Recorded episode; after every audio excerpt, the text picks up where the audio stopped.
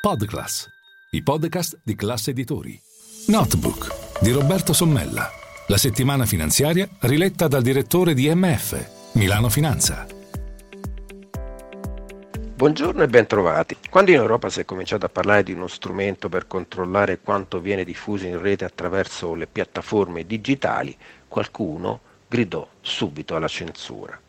Ma poiché dal giugno del 2020 le notizie false diffuse sul web hanno superato quelle vere, questo rischio non rappresenta più un pericolo, bensì un tragico segnale che la situazione sembra già sfuggita di mano ai presunti censori. Un argine alla deriva dell'ignoranza artificiale che sta prendendo sempre più piede nel mondo occidentale prova a metterlo il Digital Service Act, eh, sigla dietro cui si cela un regolamento con valore di legge della Commissione europea appena entrato in vigore nell'Unione e che verrà applicato dalla potentissima DG Connect nello spazio comune e dall'autorità per le comunicazioni in Italia. Chi scrive ha posto agli uffici tecnici della Commissione in un recente viaggio a Bruxelles una serie di semplici domande per spiegare in concreto a cosa servirà questa legge questo acronimo misterioso DSA contro le fake news, l'hate speech, la diffusione in rete di violenza, discriminazione e negazionismo e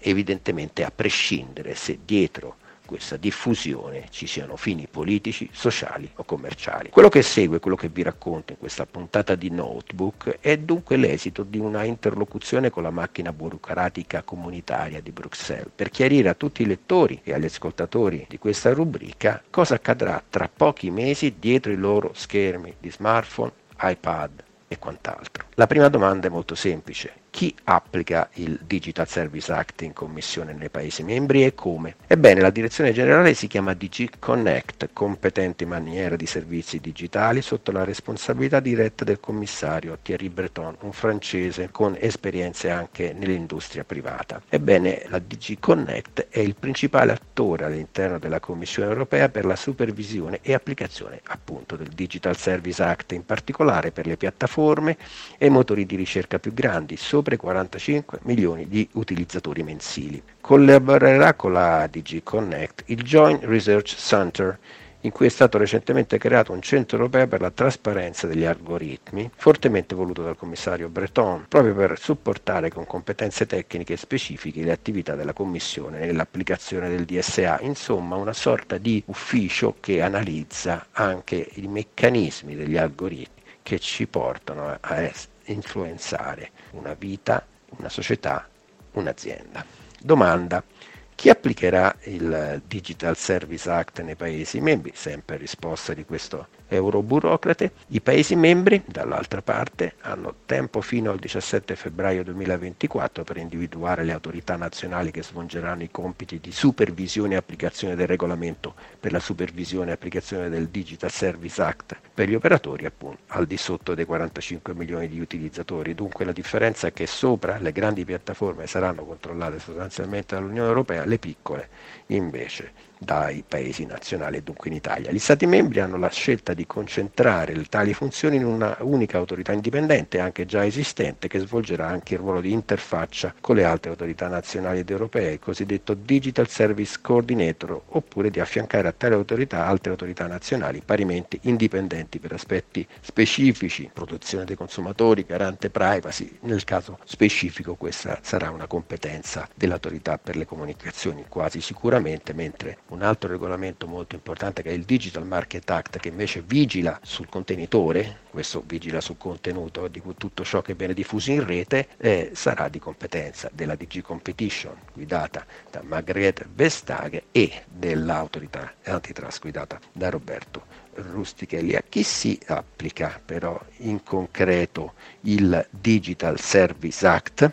Ebbene, il Digital Service Act si applica a tutti gli intermediari digitali, ovvero quei servizi che intermediano le informazioni degli utenti su internet, dai fornitori di nomi di dominio, ai servizi cloud, ai siti di e-commerce, ai social, quindi un universo gigantesco. Gli obblighi di ciascuno sono però differenziati a seconda della funzione svolta, ad esempio obblighi diversi si applicheranno ai servizi di meno hosting delle informazioni come il cloud rispetto a quelli che permettono anche la diffusione dei contenuti degli utenti al pubblico, appunto i social, Facebook, Instagram e quant'altro.